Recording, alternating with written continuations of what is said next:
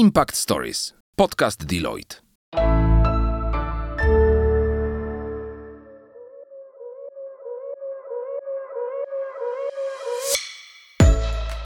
Cześć! Impact Stories powstało z myślą o studentach, którzy szukają inspiracji, chcą się rozwijać i poznawać świat biznesu od kuchni. Znasz zasadę nic o nas bez nas? My też. Dlatego Impact Stories prowadzą studentki i studenci różnych uczelni z całej Polski. To aktywne działaczki i działacze organizacji studenckich, którzy na chwilę chcą się znaleźć po drugiej stronie lustra. Dzięki Impact Stories spotkają się z ekspertkami i ekspertami Deloitte z różnych dziedzin, którzy podzielą się z nimi swoim doświadczeniem i odpowiedzą na najtrudniejsze pytania.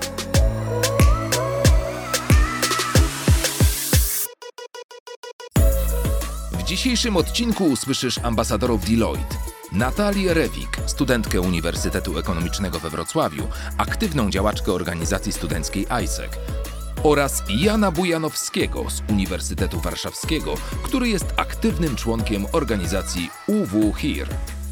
Ekspertami, z którymi porozmawiają w tym odcinku są Halina Frańczak, Corporate Responsibility and Sustainability Officer oraz członkini zarządu Fundacji Deloitte oraz Wojciech Kowalczyk, Senior Salesforce Developer w Deloitte Digital. Posłuchaj Impact Stories. Spotkałam się ze stwierdzeniem, iż CSR dla większości firm jest to dodatek do ocieplenia wizerunku. Jednak jest ważne, żeby był to kluczowy i stale rozwijany element tożsamości przedsiębiorstwa. Jakie jest Twoje zdanie na ten temat, Halino? E, Dziękuję Ci, Natalio, że zaczęłaś od tego pytania, bo ono jest zupełnie kluczowe. E, CSR rozpoczął e, swoją karierę rzeczywiście jako dobrowolny element działalności firmy, który był bardzo mocno związany z jej wizerunkiem. W tej chwili można powiedzieć, że ten CSR w tym starym wydaniu odchodzi do przeszłości.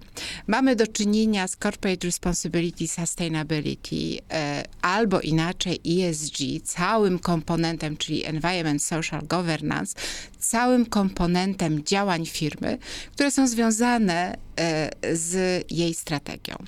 I ta, ten strategiczny element, umieszczenie w centrum myślenia nie tylko o wizerunku, ale przede wszystkim o biznesie, jest tutaj kluczowy, ponieważ zmienia nam się zupełnie podejście do całej sfery corporate responsibility, sustainability. To zaczyna być element obowiązkowy. Jednym słowem nie nice to have, ale must to have.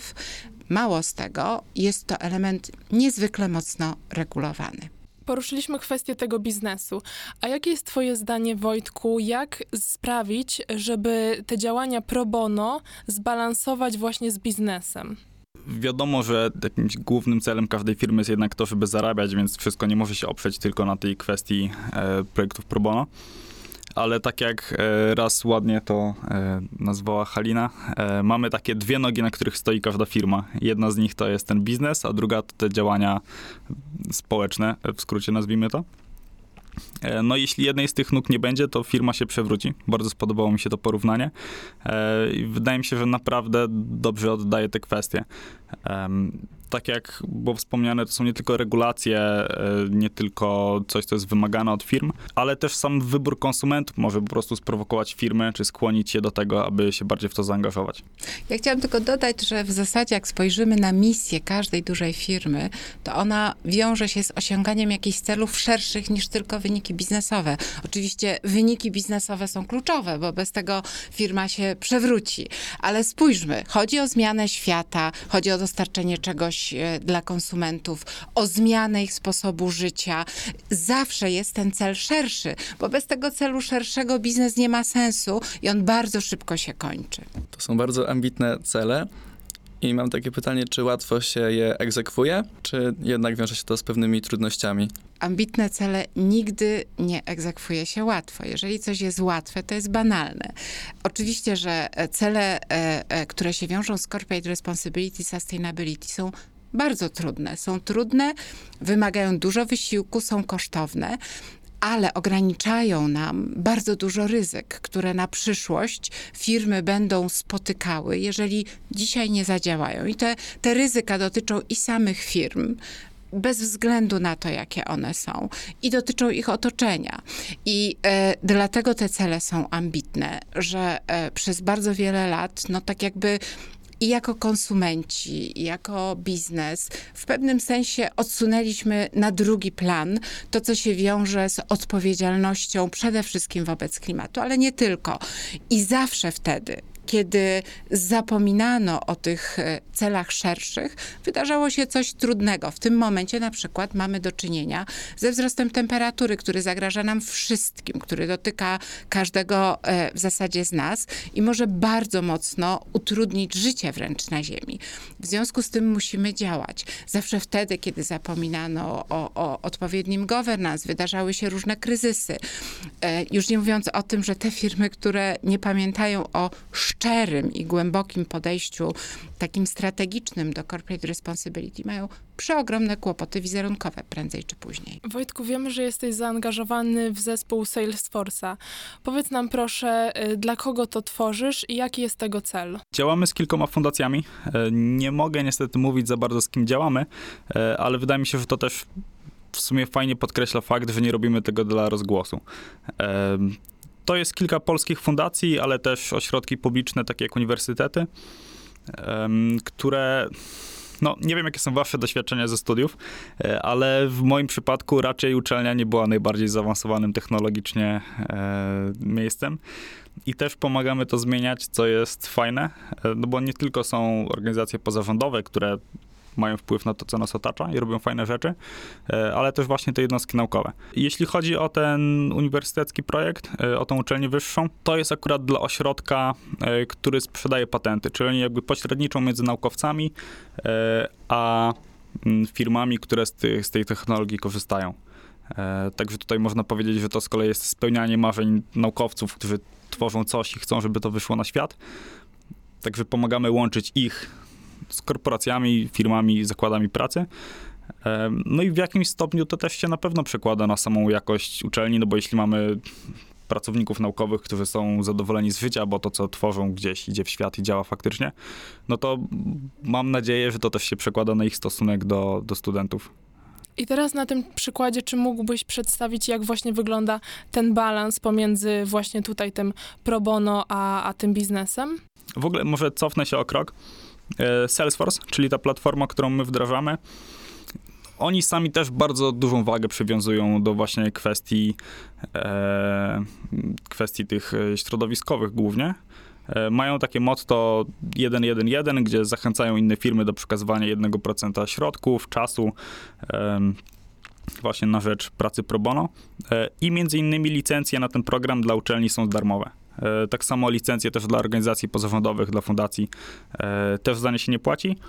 No i tutaj także jedyny koszt dla takiej uczelni czy właśnie fundacji to jest kwestia wdrożenia, które my robimy za darmo lub no, pół darmo, bardzo niskim kosztem.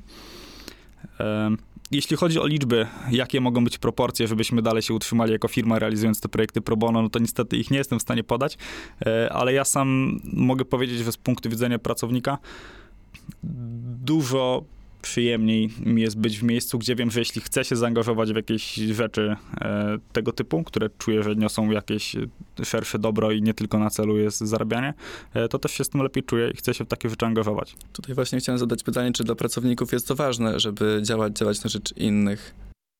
E, Dla mnie na pewno. E, Za innych, no, trudno mi mówić, E, ale ja też od wielu, wielu lat jestem już harcerzem, więc wydaje mi się, że stąd też em, moje tło jest takie, że gdzieś zawsze to było dla mnie ważne, żeby wpływać na ten świat dookoła w jakiś pozytywny sposób i coś zmieniać. Dlatego jeśli mam okazję w pracy zaangażować się w coś takiego, jeśli mam okazję wykorzystać jakieś moje technologiczne umiejętności, jakąś wiedzę, w robienie czegoś dobrego, to zawsze się będę na to pisać. No ja również działam w harcerstwie e, i chciałem powiedzieć, że no jakby mówimy tutaj o dużych rzeczach, ale wydaje mi się, że największy wpływ ma e, cała e, masa takich drobnych rzeczy, które my, każdy może samodzielnie wykonywać. I Natalia, czy ty się jakoś angażujesz społecznie? Jak najbardziej, jak najbardziej. E, Ja już e, w podstawówce brałam udział, czynnie działałam w wolontariacie, w gimnazjum e, to samo, w liceum to już było nie na działania wolontariatu, ponieważ u mnie mieszkam pod Wrocławiem, działa koło gospodyń wiejskich i, i tam właśnie prowadzimy przeróżne działania charytatywne, wolontariackie i, i też bardzo znana akcja raz do roku, sprzątanie lasu. Ale przede wszystkim e, działam w organizacji ISEC, która e, odpowiada za cele, która działa zgodnie z celami zrównoważonego rozwoju. I tak samo to jest ciekawe, bo my możemy współpracować tylko z firmami, które tak samo e, stoją właśnie za tymi celami zrównoważonego rozwoju i, i, i prowadzimy różne wydarzenia związane z, z ekologią, z ochroną środowiska, a każdy wolontariat, jaki oferujemy naszym uczestnikom wymiany, y, właśnie musi się opierać na chociaż jednym y, SDG-sie, czyli tym celu zrównoważonego rozwoju.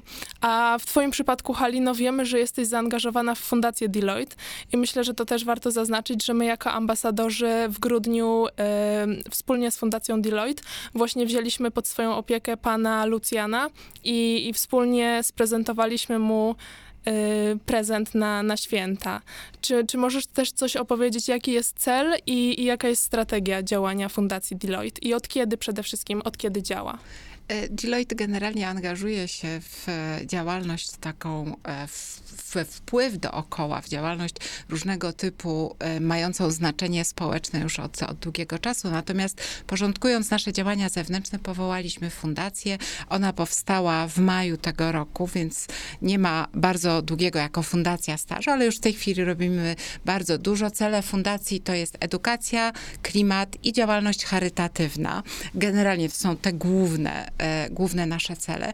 Oczywiście przed świętami skupiamy się bardzo mocno na działalności właśnie takiej charytatywnej, bo ona dla tych małych społeczności, w których my żyjemy, ona jest bardzo ważna. Dla takiego pana Lucjana, dla innych osób, które potrzebują. Jesteśmy zaangażowani bardzo mocno e, we współpracę z bankami żywności. Zebraliśmy ponad, e, ponad pół tony żywności też, e, a w tej chwili no, szykujemy się. Oczywiście nasi pracownicy też mają swoje inicjatywy, biorą pod opiekę domy dziecka, biorą po- pod opiekę osoby potrzebujące. Tutaj mamy naprawdę szereg różnych działań, a oprócz tego oczywiście mamy szereg działań edukacyjnych. One są bardzo piękne, ważne. Tutaj angażujemy pracowników e, umiejętności, także umiejętności na przykład naszych kolegów e, z, e, również z Salesforce, ale w ogóle z Deloitte Digital, bo oni nam, nas będą wspierać. No i, i bardzo dużo działań mentorskich na przykład, obok różnych innych. Ja sama jestem wolontariuszką i, i wspieram rozwój przede wszystkim dziewczyn i pań, takich, które chcą awansować i które mają przed sobą perspektywę rozwoju, bo one wymagają wsparcia. E, oprócz tego wspieramy na przykład zespoły młodych ludzi, którzy mają swoje pomysły i swoje innowacje. To jest bardzo piękne i bardzo, bardzo pouczające, więc tych działań jest naprawdę bardzo dużo. Za moment z Digital University rozpoczniemy program edukacyjny BiEco. To będzie wsparcie lekcji ekologii dla e, dzieci ze szkół podstawowych i ze szkół średnich. E, też bardzo interesujące. Mam nadzieję, że razem miesiąc po miesiącu będzie tych działań coraz więcej. W ogóle jesteśmy tym absolutnie zafascynowani wszyscy. To jest bardzo dużo pracy, ale takiej pięknej pracy. Tak jak Wojtek powiedział, e, wpływ ma znaczenie i chcę wam powiedzieć, że jesteście w większości, bo młodzi ludzie we wszystkich naszych badaniach, mamy Millennials Survey, globalne badanie, w tej, w tej chwili Climate Sentiment Index. Wszędzie młodzi ludzie mówią, że wpływ jest kluczowy w ich wyborze pracodawcy. Mało z tego, są w stanie pracować za nieco niższe wynagrodzenie, jeżeli widzą, że ich pracodawca jest ekologiczny, dba o klimat, dba właśnie o te wszystkie elementy wpływu i traktuje to poważnie. E, Więc to jest kwestia kluczowa. Jak mówiłam o ryzykach, to jest jedno z wielkich ryzyk. Ci, którzy nie są odpowiedzialni społecznie, nie będą mogli sięgać po najlepsze talenty, albo będą musieli bardzo mocno za nie przepłacać. Także e, wpływ, wpływ, jeszcze raz wpływ i, i cała ta część właśnie e, SDGs-ów, czyli tych elementów odpowiedzialności społecznej przez ONZ wyznaczonych, e, jest kluczowa zupełnie dla nas na rynku. E, Ja tylko chciałem dorzucić do tych e, inicjatyw mentoringowych, między innymi, o których mówiłaś, że współpracujemy też z zwolnionymi story. Tak, tak, E, właśnie zwolnionymi historii, prawda? Tak, gdzie bardzo chciałem wziąć udział, niestety się nie udało, ale mam nadzieję, że w którejś z innych inicjatyw e, coś się trafi, bo tak jak mówiłaś, mamy tego dużo. Tak, tak, no było więcej chętnych niż, niż miejsc, ale to są, to są bardzo wspaniałe inicjatywy i e, takie działania, one e, zwracają się dla osób, które biorą w nich udział. Bardzo mocno budują, budują doświadczenie, budują pewność siebie, ale też takie generalnie poczucie, że się robi coś, coś fajnego i dobrego. Wojtku, a co w przypadku, kiedy działania firmy są nieetyczne i są e, zabronione w ogólnej strategii, ale dozwolone lokalnie? Czy są wtedy jakieś konsekwencje biznesowe i jakie to są przykłady? Czy takie coś dalej występuje? Myślę, że na pewno. Masz tutaj na myśli sytuację, w której korzystamy z na przykład usług jakiegoś podwykonawcy, tak? Którego podejście nie jest zgodne z naszą... Tak, tak, tak, tak, tak, zgadza się. To najpierw nawiążę do tego, co mówiła chwilę wcześniej Halina, o tym, że jeśli mamy jakieś e, instytucje, które działają w sposób, który nie jest powszechnie e, akceptowalny, czy nie, nie wywiązują się wystarczająco mocno z tych oczekiwań społecznych, e, że takie firmy będą tracić konsumentów, będą tracić pracowników. E, na pewno na początku chciałbym powiedzieć, że jestem zadowolony, że nie pracuję w takim miejscu, gdzie e, czułbym, że tak to wygląda. Jeśli chodzi ze strony konsumenta o to, to wymaga już bycia bardzo świadomym klientem, żeby wiedzieć nie tylko, co robi firma, z której usług korzystamy, ale też, co robią jej podwykonawcy. E, Jest to na pewno ważne, jest to na pewno przydatne, ale wydaje mi się, że w, dalszym, w dalszej perspektywie jest to też praktycznie niemożliwe, e, bo jednak korzystamy z tylu usług i tylu produktów, że po prostu bardzo trudno jest sprawdzić wszystko, sprawdzić cały ten łańcuch. I wydaje mi się, że tutaj wchodzi w grę zaufanie do samej marki, tej końcowej, z której korzystamy. I jeśli, jeśli tutaj wydarzyłoby się coś, jakaś, nie wiem, afera, jakieś e, wydarzenie, gdzie wyszłoby na jaw, że coś się dzieje nie okej na tym wcześniejszym elemencie, na tym wcześniejszym etapie łańcucha, e, to na pewno miałoby to też wpływ na samą firmę. Więc wydaje mi się, że takie zachowania ze strony firm będą coraz mniej popularne, ale myślę, że nadal jednak gdzieś e, nadal występują. Cały przemysł fast fashion przecież. E, no nie da się tego przeskoczyć. No tak, ale myślę, że w tej chwili regulacje, wymagania, ale też świadomość konsumentów idą w bardzo konkretną stronę. Odpowiada się za cały supply chain, za wszystko, co się dzieje w łańcuchu dostaw i odpowiada się za e, produkt od momentu, kiedy on powstanie, do momentu, kiedy jest zutylizowany. E, Jednym słowem, musisz kontrolować to, w jaki sposób produkujesz, żeby to było zgodne z zasadami i kontrolujesz produkt do momentu, kiedy on jest utylizowany, żeby nie śmiecić. I to jest coś takiego, co jest w zasadach ESG dla wszystkich firm dojrzałych, ale też coraz bardziej w regulacjach e, Unii Europejskiej na przykład, a w tej chwili nie tylko po COP26. Te regulacje będą również szły coraz dalej na innych kontynentach. I co się stanie z taką firmą, która tego nie będzie przestrzegała? No, e, e, nie będzie mogła pokazać swoich wyników w raporcie, nie będzie mogła pokazać audytorowi standardów, prawda? Bo to jest przecież badane, nie będzie mogła dostać finansowania odpowiedniego, ani być kredytowana e, przez banki.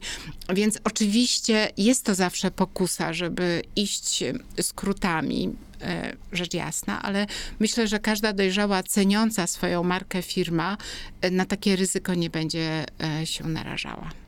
To może pytanie do ciebie, Halino, nawiązując do tego, co powiedział Wojtek. Jak być świadomym klientem i jak zwracać uwagę e, na to, jak działa firma? E, Świadomy konsument e, to jest e, zjawisko, które pojawiło się chyba nie tak dawno na rynku, ale w tej chwili to jest już znaczna grupa, szczególnie wśród osób młodych. Co to znaczy? E, Mamy w tej chwili kanały komunikacji bardzo szerokie i obowiązki komunikacyjne, które dotyczą zarówno tego, co firma mówi na przykład w internecie, na swoich portalach, ustami swoich liderów, ale również na metkach, również e, w informacjach dookoła produktów. I I e, wierzcie mi, że klienci, konsumenci są coraz bardziej wyedukowani. Pierwsza rzecz to sprawdzać, czytać, co kupujemy, gdzie to jest wyprodukowane, z czego to jest wyprodukowane, e, w jaki sposób to jest produkowane, a potem doczytywać dalej, czy marka, z którą się utożsamiam, czy to jest marka etyczna, czy nie ma jakichś problemów wizerunkowych. To wszystko jest w tej chwili do sprawdzenia. Jest tak bardzo transparentne środowisko, że informacje złe, rozchodzą się błyskawicznie. Wiemy to na bardzo, bardzo wielu przy, przykładach, że różne firmy nobliwe musiały walczyć właśnie z sytuacjami e, takich kryzysów związanych dokładnie z brakiem spójności między tym, o czym mówiły, a tym, co robiły.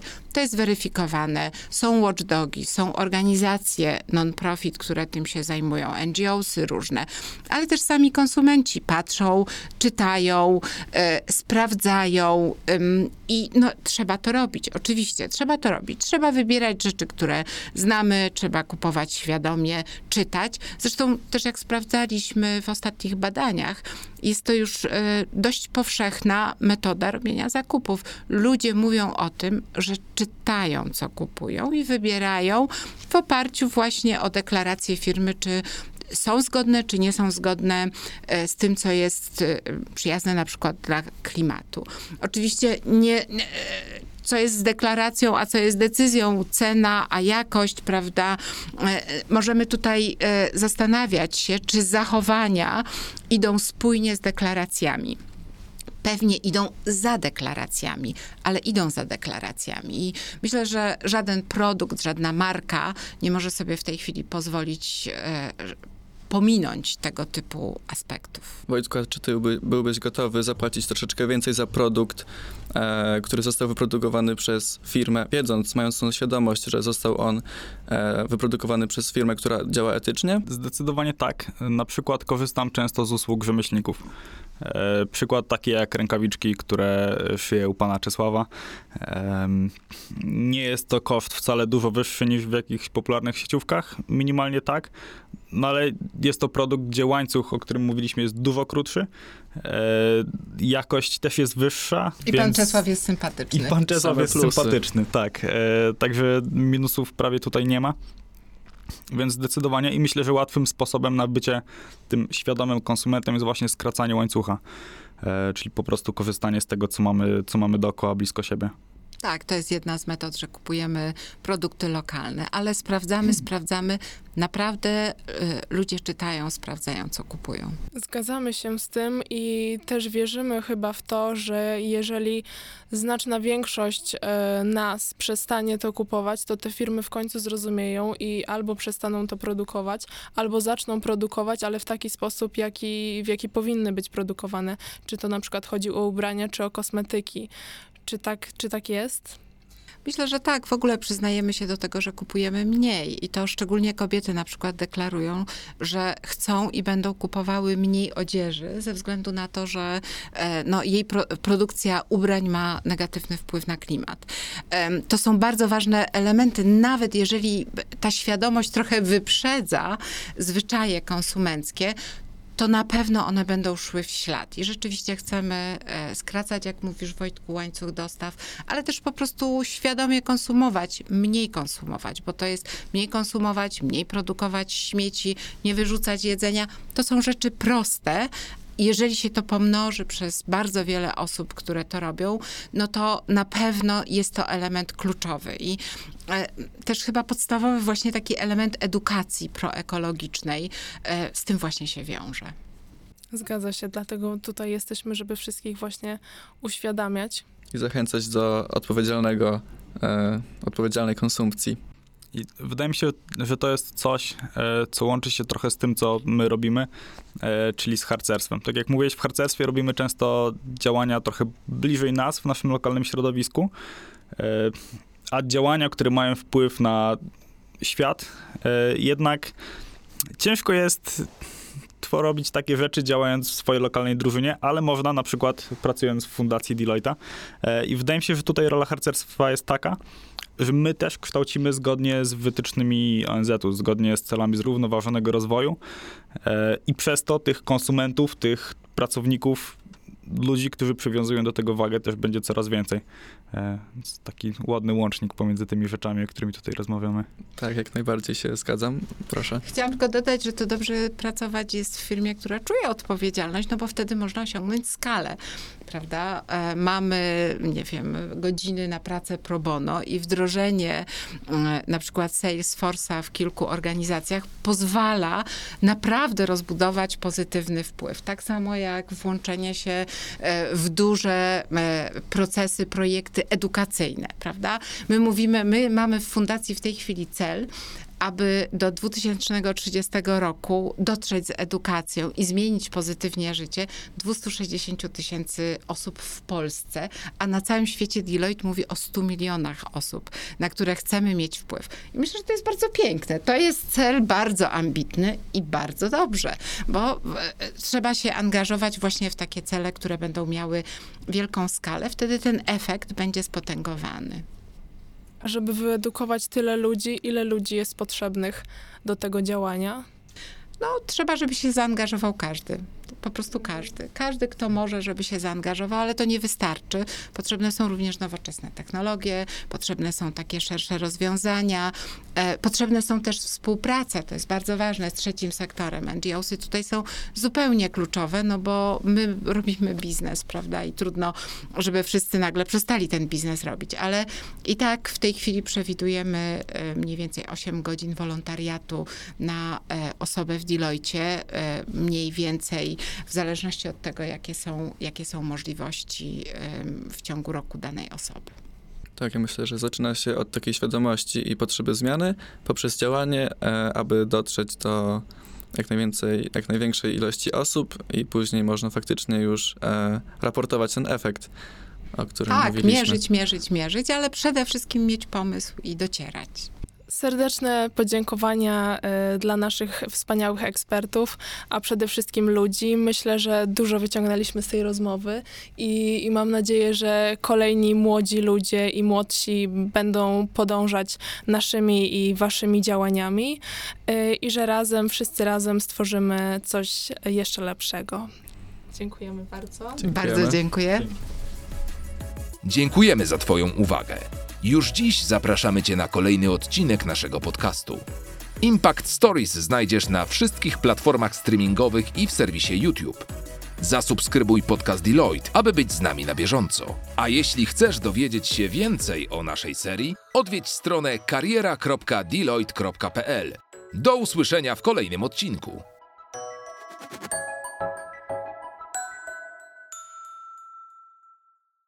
Impact Stories. Podcast Deloitte.